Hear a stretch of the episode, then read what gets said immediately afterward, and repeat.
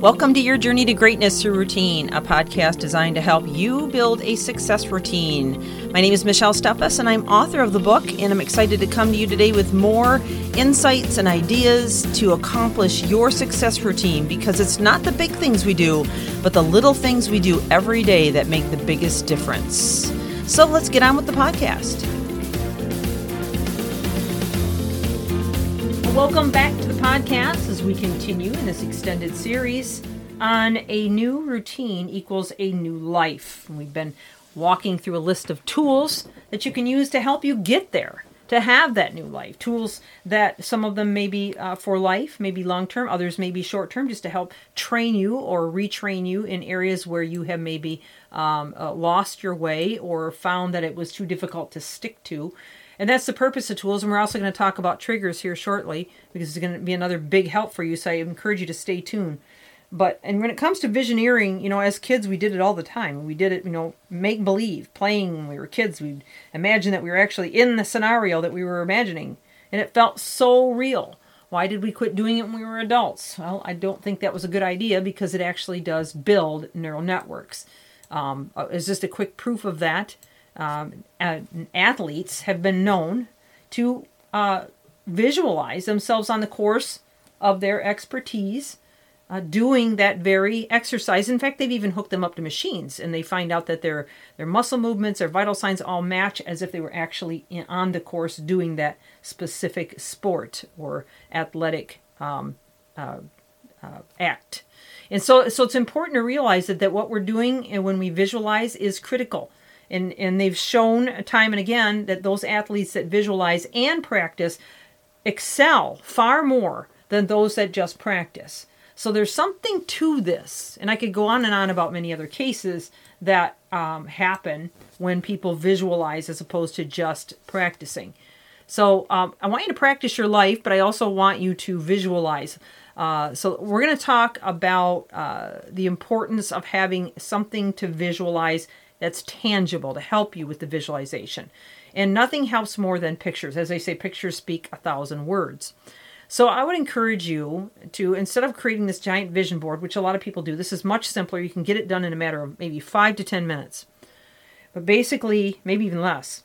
Take a just a, a, a Word document on your computer or just an eight and a half by 11 sheet of paper or whatever you have, any kind of paper, and and put fo- like f- four to six images on it. Okay, I would I would suggest six. I have six on mine, and these are images of things that you want to see happen, or things that remind you of things that you want to see happen, and then maybe put some words under it, you know, or or or, or quotes or scriptures or whatever you have, whatever you want that that's going to help you remember that area. And and look at that every day. Put it inside your bathroom cupboard or or uh, you know somewhere where you'll see it every day maybe on your mirror or wherever you need it and use this as a way of remembering that you can have those things. Now, I've had to change mine out many times because it worked, because the visualization that I had actually came to pass. All right?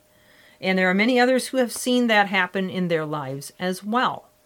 Vision, uh, vision uh, documents is what I would like to call them, um, are incredibly powerful and can be changed out really quickly as needed.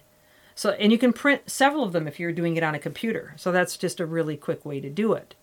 Also, um, if you have a vision statement, I would encourage you to put it on cards, just like we mentioned on the note cards before, so that you can speak it over yourself frequently.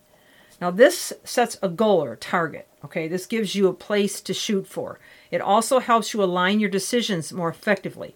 So if you know what your vision is, and you even have, say, photographs or whatever to remind you of what, each one is in your life, and you've created the master list, and you, you know where you're going, then decisions get a whole lot easier. Now you're not just, you know, living just to live. You're living with a focus in mind, an intention in mind, and you're making decisions based on those focus and intention.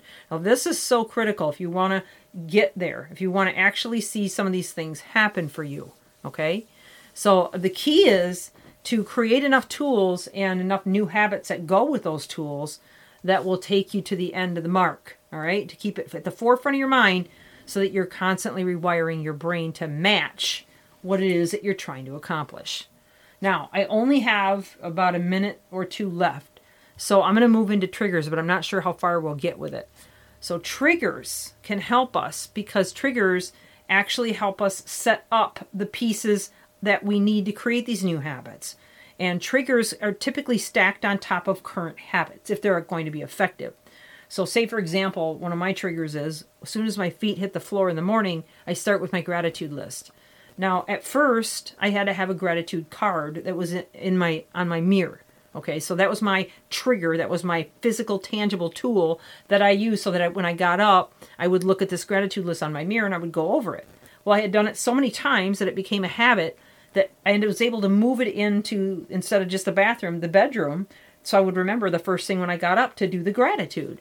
So this is how you start to build on habits. So then I didn't need the card anymore because it now became something that I just, you know, automatically did on, you know, whatever subconscious autopilot was able to do.